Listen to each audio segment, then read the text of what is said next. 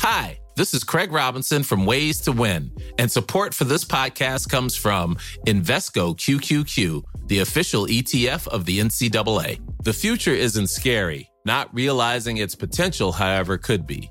Just like on the recruiting trail, I've seen potential come in many forms as a coach. Learn more at Invesco.com slash QQQ. Let's rethink possibility. Invesco Distributors, Inc.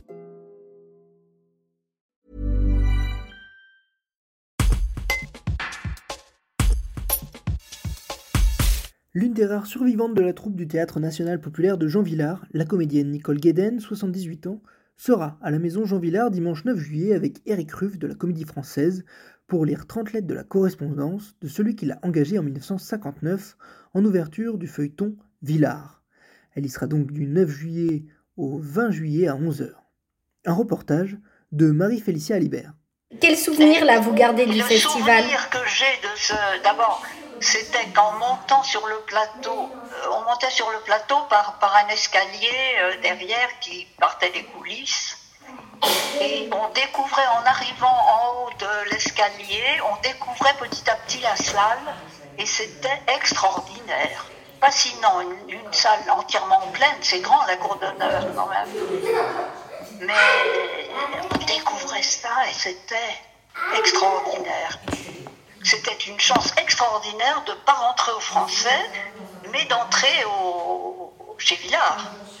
Parce que c'était pas la même mentalité, c'était le français, il y a une espèce de hiérarchie euh, où les sociétaires ne prenaient pas le même ascenseur que les pensionnaires. Enfin, il y avait toute une hiérarchie qui était bon. Alors qu'on avait l'impression d'une liberté chez Villard qui était apparente parce qu'on faisait pas ce qu'on faisait ce qu'ils voulaient. Non, puis les spectacles étaient magnifiques. Enfin, c'était, ça a été le rêve. Bah, on était comme toute la compagnie. On était, moi, j'avais l'impression d'être un peu avec mon père, mon père de théâtre. Euh, oui, il était assez proche de nous, proche et distant à la fois. Il n'y avait jamais de familiarité déplacée. Donc, il avait une autorité naturelle euh, qui faisait qu'on discutait pas. Euh, il n'y avait pas de revendication, ou alors s'il y en avait. Euh, non, je ne sais pas, ça se passait très bien. Alors que maintenant tout est compliqué, tout est tout est prétexte à, à réclamer, à manifester, à oh là là. On ne discutait pas ces décisions, c'était merveilleux. Et elles n'étaient pas à discuter d'ailleurs parce que c'était plein de bon sens. Il, est, il avait du bon sens, il avait une grande culture, mais il n'imposait rien, mais le résultat était toujours ce qu'il avait souhaité. On disait par exemple, on, allait répéter, on était sur le plateau de Chaillot, et puis euh, où je rentre? Par où je rentre? Oh ben, euh, où tu es, c'est bien, tu rentres là. Et après, on modifiait s'il y avait. Et puis les explications qu'il donnait, ça, ça m'avait toujours amusé. Je n'étais pas la seule à réagir comme ça.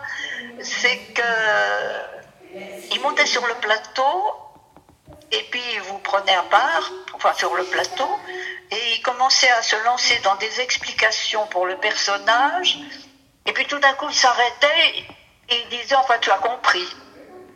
Alors on n'osait pas dire qu'on n'avait pas tout compris, quelquefois, quelquefois, mais on faisait exactement ce qu'il avait souhaité. C'était très subtil, comme il n'y avait rien d'imposé. Euh, il était très à l'écoute.